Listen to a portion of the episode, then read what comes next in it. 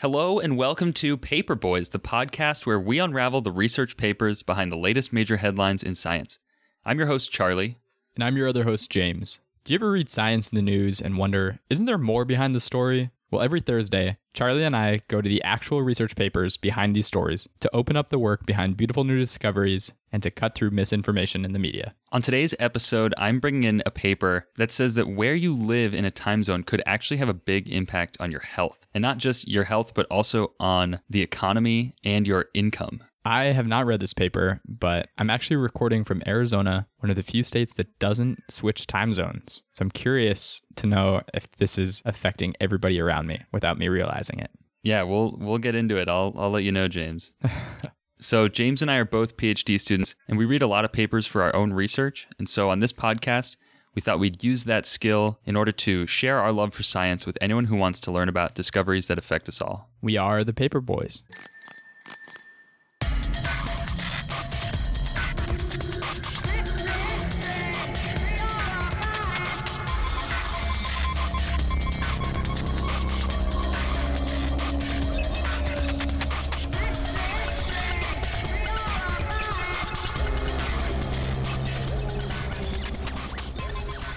Well, before we get started, Charlie and I just want to say thank you everyone for listening. If you're not already, please follow us on Instagram or Twitter. Our handles at PaperboysPod. You can stay up to date on the latest episodes and content. And most importantly, if you have any questions or comments about our episodes, you can reach out to us. Charlie and I love to hear from our fans, especially to see where you guys are listening to Paper Boys and what you think of the episodes. It means a lot to us, and we've had a lot of great episodes that have come from paper recommendations from fans like you. All right, Charlie. So, how did you actually hear about this study? So this one came up in a bunch of headlines, like every episode of Paper Boys does, and they really jumped out at me because I have to say I'm not the most disciplined sleeper, which I think is something probably all of us would describe ourselves as. At least in grad school. Yeah, it's it's hard to get on a good sleeping rhythm in grad school, and so I'm always kind of uh, in tune with any sort of headlines that suggest a link between sleeping and health, despite the fact that I would rather just tune that unfortunate fact out. Huh. So, what sort of headlines did you see? So, the Washington Post said how living on the wrong side of a time zone can be hazardous to your health. Daily Mail says people in the west of each time zone sleep less, make less, and are sicker. Study reveals. That doesn't sound good, does it? No, because we're on like the far, we're as far west in the time zone as you can get, basically. Yeah, uh, Seattle's not definitely not east. Let's say that. Which other ones did you see? Yeah, so you you know a lot more of the same. New York Post says living on the wrong side of a time zone can damage your health. Okay, starting to see a trend. Yeah, uh, unfortunately, a trend that doesn't look so good for I don't know, probably about half of all people, right? Yeah, uh, I mean, you think about the whole Western seaboard and uh, kind of out of luck there. Yeah, well, and it's not just you know the Western Seaboard; it's in any given time zone. I mean, this study was only on U.S. time zones, but you know, you could be living in in Lubbock. You could be in Lubbock. Where's Lubbock? Western Texas. Yeah, exactly. You could live in Lubbock, Texas, and be just as out of luck as living in San Francisco. Big shout out to all of our listeners in Lubbock yeah, if anyone's listening from Lubbock, shoot us a tweet. Let us know if you're experiencing any adverse health effects. Only if they're related to the time zone that you live in, though. Yes, only those kinds of things. So, what was the paper that's behind all of these news headlines? The paper was published in the uh, May 2019 issue of Journal of Health Economics, and it's called Sunset Time and the Economic Effects of Social Jet Lag Evidence from U.S. Time Zone Borders. Uh, the, the, there's two authors, Osea Giuntella from the University of Pittsburgh and Fabrizio Mazzonna from Università della Svizzera Italiana. Hmm, that's cool. It's a pretty poetic title. Sunset. It time. is. Yeah, sunsets and and social jet lag. Sorry, I'm late. I'm just running on sunset time. yeah, it sounds like a nice vacation. All right. So this title also mentioned social jet lag. What is that? Yeah, it's this term that was coined, I guess, by chronobiologists, which I, I didn't even know that was a real job title, but it sounds pretty cool. Sounds like a lot of Swiss people. You must be Swiss to be a chronobiologist. Yeah, well, the second author is from a Swiss university, so that explains it. There you go. There you go. So, social jet lag refers to the discrepancy between our biological time and our social time. So, think about biologically, your body is sort of programmed to want to sleep after the sun goes down and want to wake up when the sun rises. So, you should be sort of in tune with sunset and sunrise. But in reality, that's not how it works. I mean, we have TV late at night and we actively like to keep ourselves awake late in order to go eat dinner with friends or go out and then we wake up really early to go to our early jobs, sometimes even before the sunrise. And that's the social time. And so you can see there's obviously a discrepancy between those two things. That's so interesting. So I basically had like naturally I'm ready for bed at the same time since I was like 5 years old. Ever since I was 5, I'm like ready for bed 10:30 on a late night. Yeah, 10:30 is being generous. you're you're usually the first one to leave leave the bar at about 8 p.m. So you gotta get you gotta get ready for bed. But like, yeah. you know, that's just totally natural for me. But I know someone from my lab was like, I'd get in early and we'd want to do an experiment together, and like his early was like 1 p.m. Yeah, and that was just like we were on totally different natural schedules. Yeah, and you know what? It's probably way better off for both of your health. So when you're not doing that, when you both have to be there at nine o'clock, they call that forced synchronization. And so that's like you know how you always hear how um, oh a study shows that school start times if you push school start times back by an hour then students will increase their test scores it's because you're forcing people to be somewhere that they are too tired to be it you know your health and your performance will suffer wow interesting what do is there like a specific term for that this forced synchronization that is the term forced synchronization and oh, it leads okay. to social jet lag, which is the other official term, I guess. I mean, I'm not a chronobiologist, but that these are the actual terms they use in the paper. Well, Charlie, you sure sound like one. So you mentioned like on a high level what some of these detrimental effects are, like suffering test scores if you're a student, um, maybe less productivity at work. But do you know, like physiologically, what is there a physiological reason for this, or is it just like you're spending too much energy trying to get out of bed and stumble through making coffee. Yeah, so it is a physiological effect. You know, you hear about your circadian rhythms, and I'm going to be honest, like I always kind of just thought that was a buzzword, but that's a real thing.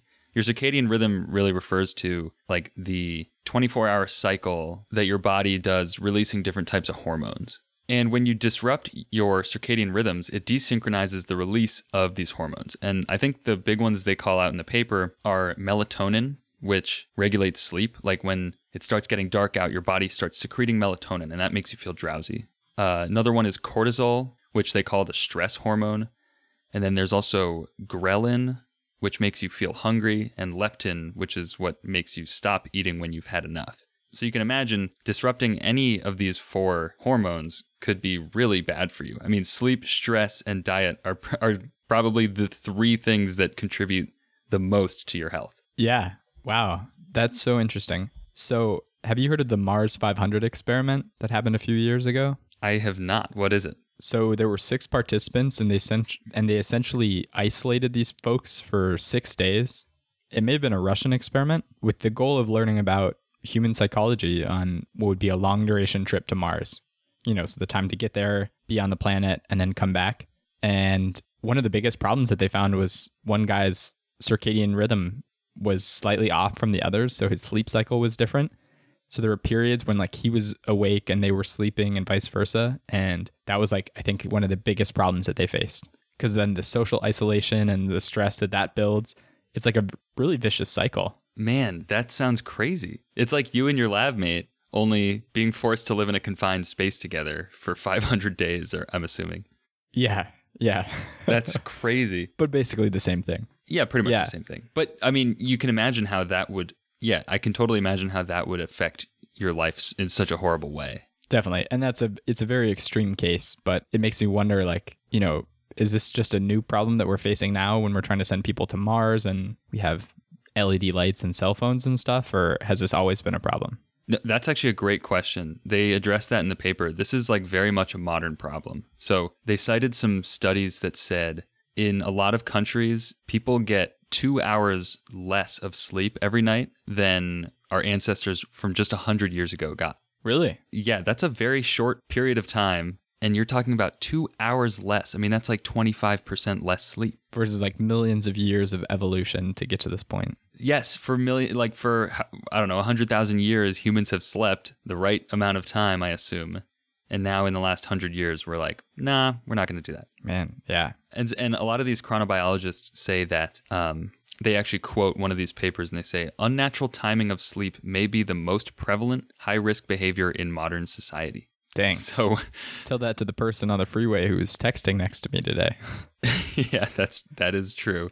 I but, think they haven't caught up with all the texting and driving, but it just makes you want to roll down your window and shout, "You need to get more sleep." But yeah, sleep's more, but actually I've actually heard that it's there's something like getting only 5 hours of sleep in a night for like 2 or 3 nights in a row is equivalent to being over 0.08 on a breathalyzer test in terms of driving. Whoa. Only five? Wow. It's like the same impairment as being drunk when you're driving. That's nuts. Because I know a lot of people who only get like five hours of sleep and they're like, I don't need more sleep. Whatever. Yeah. I mean, don't, you know, don't quote me on the exact number, but sleep deprivation is obviously a very big problem. Interesting. Interesting. Since this is a modern problem that I'm sure like cell phone screens and tablets and computers and things like that are not helping, it seems like this must be a pretty active area of research, right? Like have there been any other studies that are have looked at this?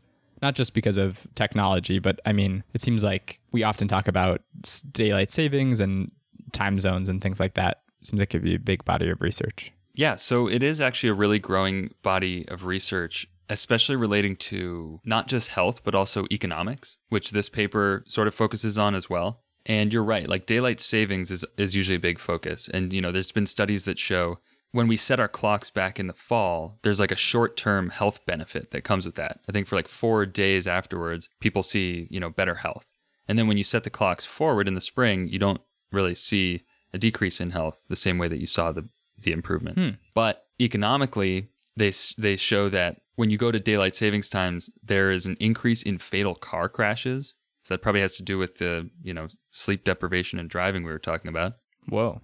And there's also a, a 7% increase in robberies. Really?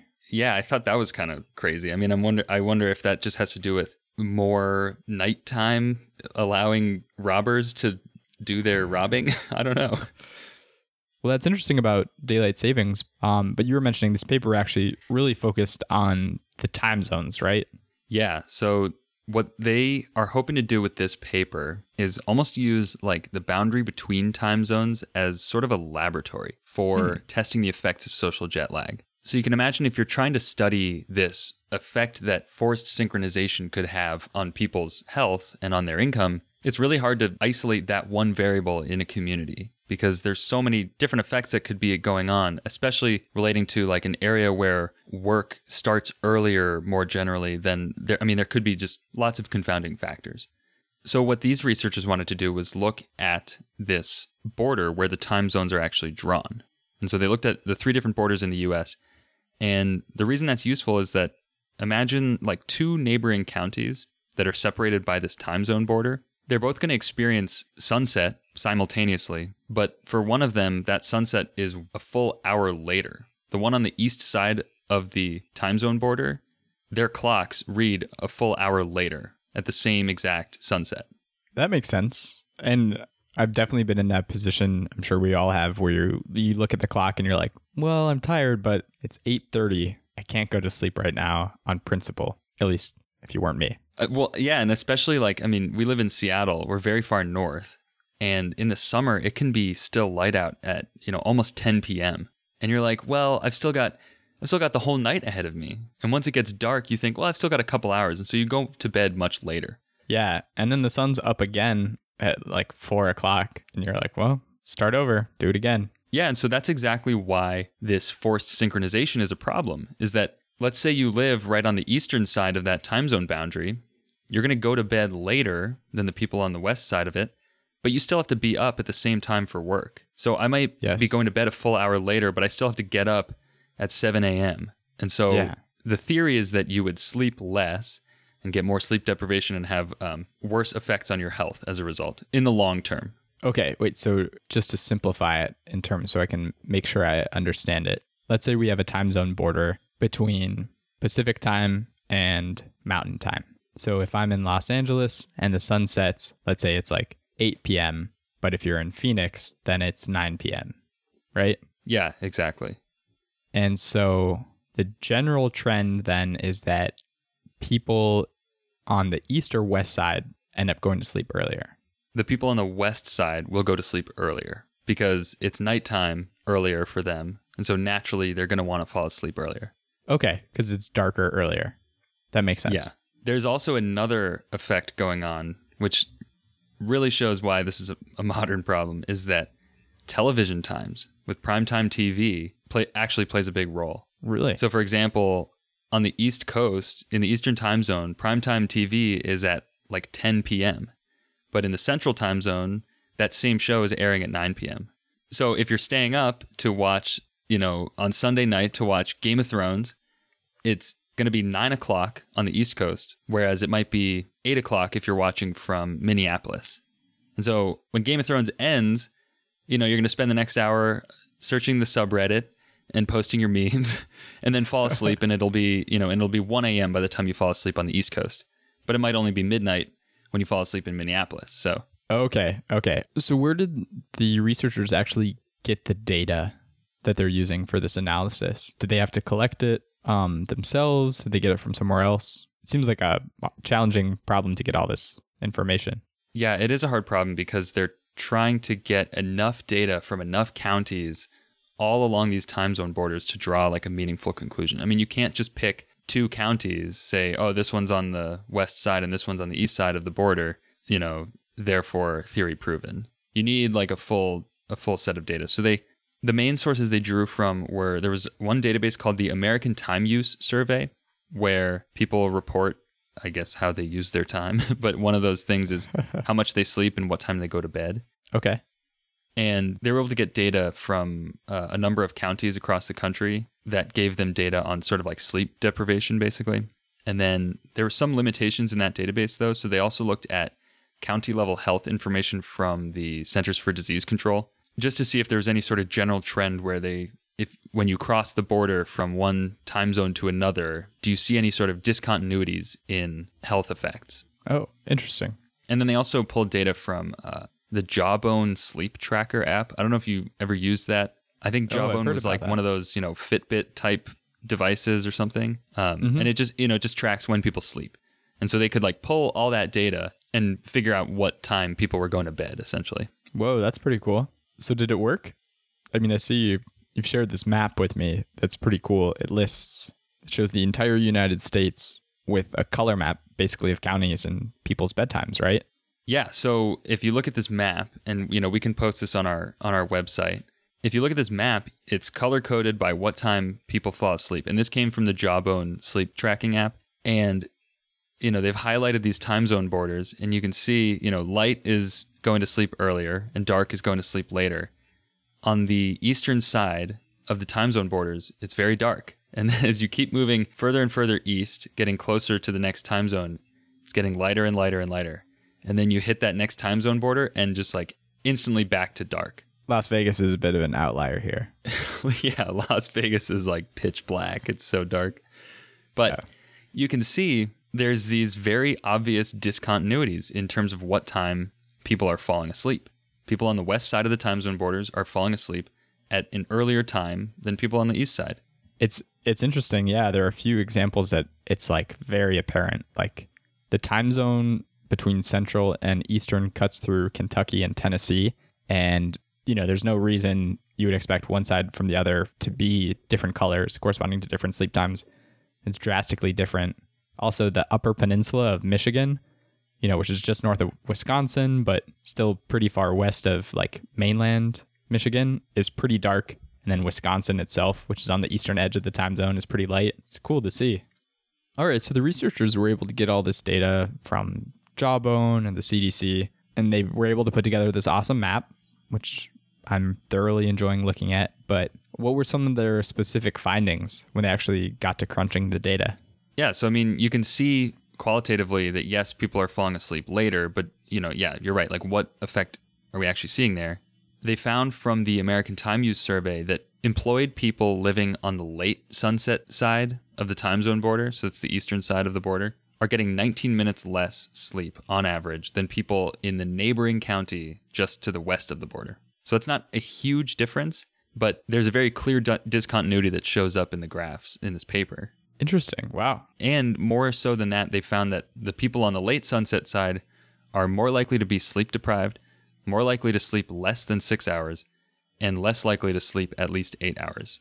Now I gotta ask the question: Is there just a whole group of you know Silicon Valley startup workers who are drinking Soylent and not going to sleep in San Francisco that is weighing this out of proportion? By the way this study is constructed, that would be impossible because they're only looking at counties that are within, I think, 250 miles of the time zone border, and I don't think that I don't think Silicon Valley meets that. Okay. Okay. I had to ask. So you you have not discredited this study yet, James. Okay. well, so you mentioned that this conclusion was specifically for employed people. What happens to the unemployed, like young people or others? Yeah, so they actually didn't see the same discontinuity when they looked at the unemployed population. And then they also noticed that this effect of getting less sleep was even worse for people who have to work earlier and for people who have school age kids. So if you have Really? to, yeah, if your kids, I mean, this is another effect of early school start times is that the parents have to be up to send their kids off before they go to work. Oh, so they're like kind of like double jeopardy. Yeah, I mean, you know, you kind of know the trope of like just the sleep deprived parent who's like a zombie. That's a real thing. I mean, parents are getting less sleep when their kids are having to get up for school. So what's the conclusion? Move to the east side of your time zone if you're about to have kids? Yeah, I guess so. Move somewhere where the sun sets really early. Well, interesting. Well, so did they find any other like health related information with this? Yeah, absolutely. So I know we've been talking just about sleep deprivation, but obviously the subtext here is that sleep deprivation is very bad for you. And so that's where they dove into the CDC data and like totally confirmed what they expected. There were significant discontinuities at the time zone border in the incidence of obesity, diabetes, cardiovascular disease, and breast cancer. And I will I'll Wow. let you guess which side of the time zone border you think had the higher incidence of those. I'm gonna say the west side. Wait, no, the east side, The east side, yeah, where the sun sets later. where the sun sets later. Yeah. Okay. And just just to clear up confusion, or this might actually be more confusing, but when we're talking about the east side of the time zone border, that's actually the furthest west in the time zone. Does that make sense?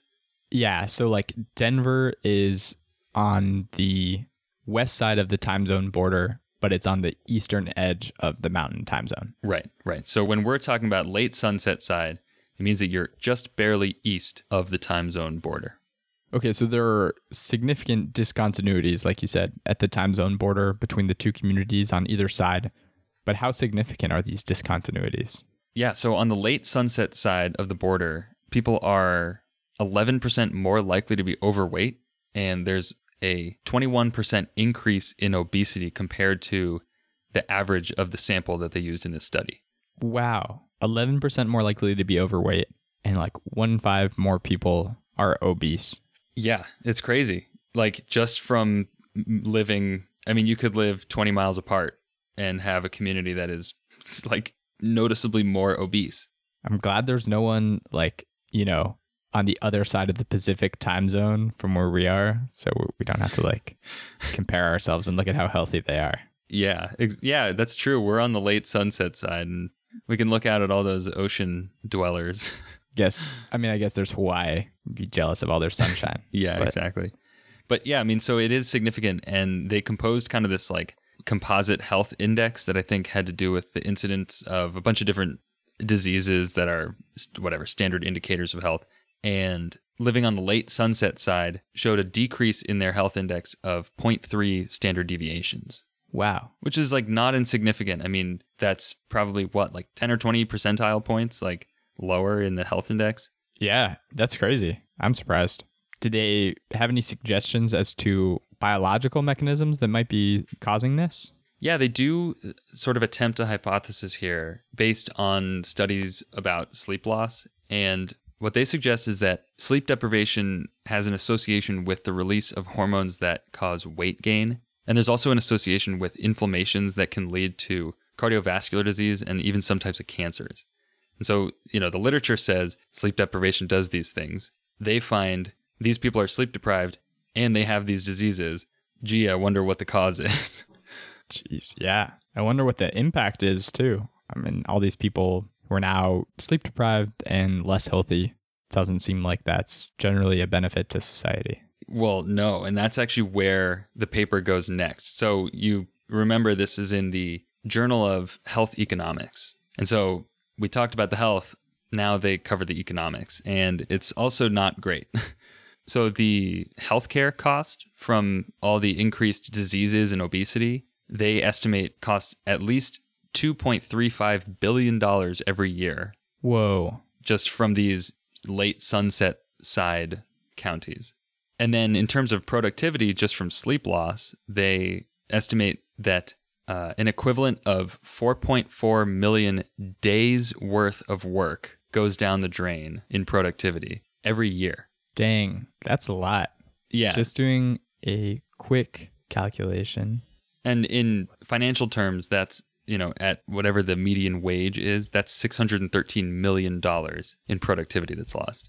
That's like losing 12,000. That's like if you had 12,000 people who worked for a year, all that work is gone. That okay, that's that's a horrible way to think of it. Like just wiping out an entire company, basically. Yeah, a huge company. What if that company was NASA? Yeah. Wow. Uh, So it sounds like there's a there's a big impact based on which side of the time zone you live. Were there any other interesting side effects from that? You know, I'm like thinking about if you lived on one side of the time zone and you worked on the other, like you'd always have to be changing your clock. Like that would be a strange lifestyle. I know it's funny cuz like reading this paper, I was just thinking like, wow, what a weird thing to live near a time zone border. And then I realized that's like probably tens if not hundreds of millions of people probably live very close to a time zone border and would yeah, would experience it like you might have friends who you want to hang out with and you're t- talking about different times, you know. Yeah. like how many blind dates have been ruined because of a you know sitcom level time mix up This will never just this will never work. You're an East Coast time girl. I'm Central time. yeah you said to meet you at nine o'clock no nine eight central It's a great punchline. but you would think that with these effects that people would not want to live on the late sunset side and that there'd be like some detriment right but they didn't actually find that to be the case there was no difference in property values or rent or commute times looking between the two sides of time zone borders Hmm. which suggests that people have no problem living on either side right Yeah. but they did find a discontinuity in income per capita. And so they found that wages were 3% lower across the board in counties on the late sunset side of the border. Okay, so if you live east the time zone border, then you are making 3% less. Yes, I mean on average, and you know it's income On per average. capita. So there's kind of this bulk effect that I mean you have to assume has to do with uh, some sort of you know sleep loss and loss in productivity, not being able to negotiate a better salary, whatever it is. And you would kind of think that people wouldn't want to live there because if they're going to make less money, but then they sort of this is where the the economists come in and, and they say like well people do not behave rationally and they seek to maximize marginal utility and but basically they kind of use those types of terms and say that people don't really have a strong incentive to prefer one side over the other. Because yeah you might make 3% less which is something you may not even notice on the average but living on the late sunset time as we can vouch for living in seattle it's pretty nice having daylight until 9 o'clock until 10 o'clock like you can do more stuff. You can hang out with your friends. You can go out to eat later, and generally you get some more. You get more marginal utility out of it. That's what I think about every day when I wake up trying to maximize my marginal utility. Yeah. No, that I think that's a it's a good explanation for it. I love summer, like the late days and stuff. It's super nice. It's amazing, and I hate winter. The short days. We're very simple creatures, Yeah. James. Yep. Just furry little animals. yeah, like a long day. yeah. Nice. Well, thanks for bringing this one in, Charlie. As someone who loves sleeping and am generally concerned about my health, I found it particularly relevant to life in general. I know this one kind of alarmed me. I'm not gonna lie, and it made me be like, "Damn it!" All those times that I made fun of James for going to bed early, he's gonna have the last laugh. Well, I mean, I probably outdid all of that with the number of eggs I've been eating. But That's true. We're even now. did you have any other last thoughts about this article or the news articles that you read related to it? Yeah, I mean, besides my sweeping declaration that I'm not going to stare at my phone for two hours in bed every night, I thought this was a super fascinating paper. And going back to the news articles, you know, the Washington Post article, I thought it was a pretty good summary of the issue, sort of broadly. It was lacking some details. Like, it didn't really talk about this effect that the paper discusses about TV times and how this is like maybe a problem coming from modern effects. It doesn't talk at all about the economic impact, which I actually thought was almost the more interesting part of this paper. Hmm. And like the core purpose of oh, never mind. Health is the core purpose. Well, there it's both. I mean, there were two motivations to this study. That's why it wasn't just published in a biology journal. It was published in Journal of Health Economics. Both parts of the question matter. That's a good point. Yeah. The other thing that I kind of was left wondering after reading the paper and also didn't see any news articles discussing is whether latitude comes into play here. So, a big part of why here in Seattle we get such a late sunset in the summer is that we're extremely far north for the United States. Whereas people in maybe Florida who are very far south in the United States see a much more consistent sunset time. And so I would wonder if there's any way that they could do a similar analysis where they compare almost the late sunset latitudes versus the early sunset latitudes. Or maybe that doesn't have an effect because they're really only looking at these long term effects that happen over the average. And when you average out a year in Seattle, you're still getting the same average sunset time. I don't know. Yeah, that would be interesting. That's one thing, like looking at the map, I don't see an obvious trend north to south, but like I don't know enough about how the data was collected and displayed. Um, that's a really good point. Yeah. And, you know, one of the metrics they were using in this paper was average sunset time, which, you know, like I mentioned, doesn't really capture seasonal changes at all. No. Or what about, you know, living in a place like San Francisco where like it might be foggy, you know, every day for like six months or something.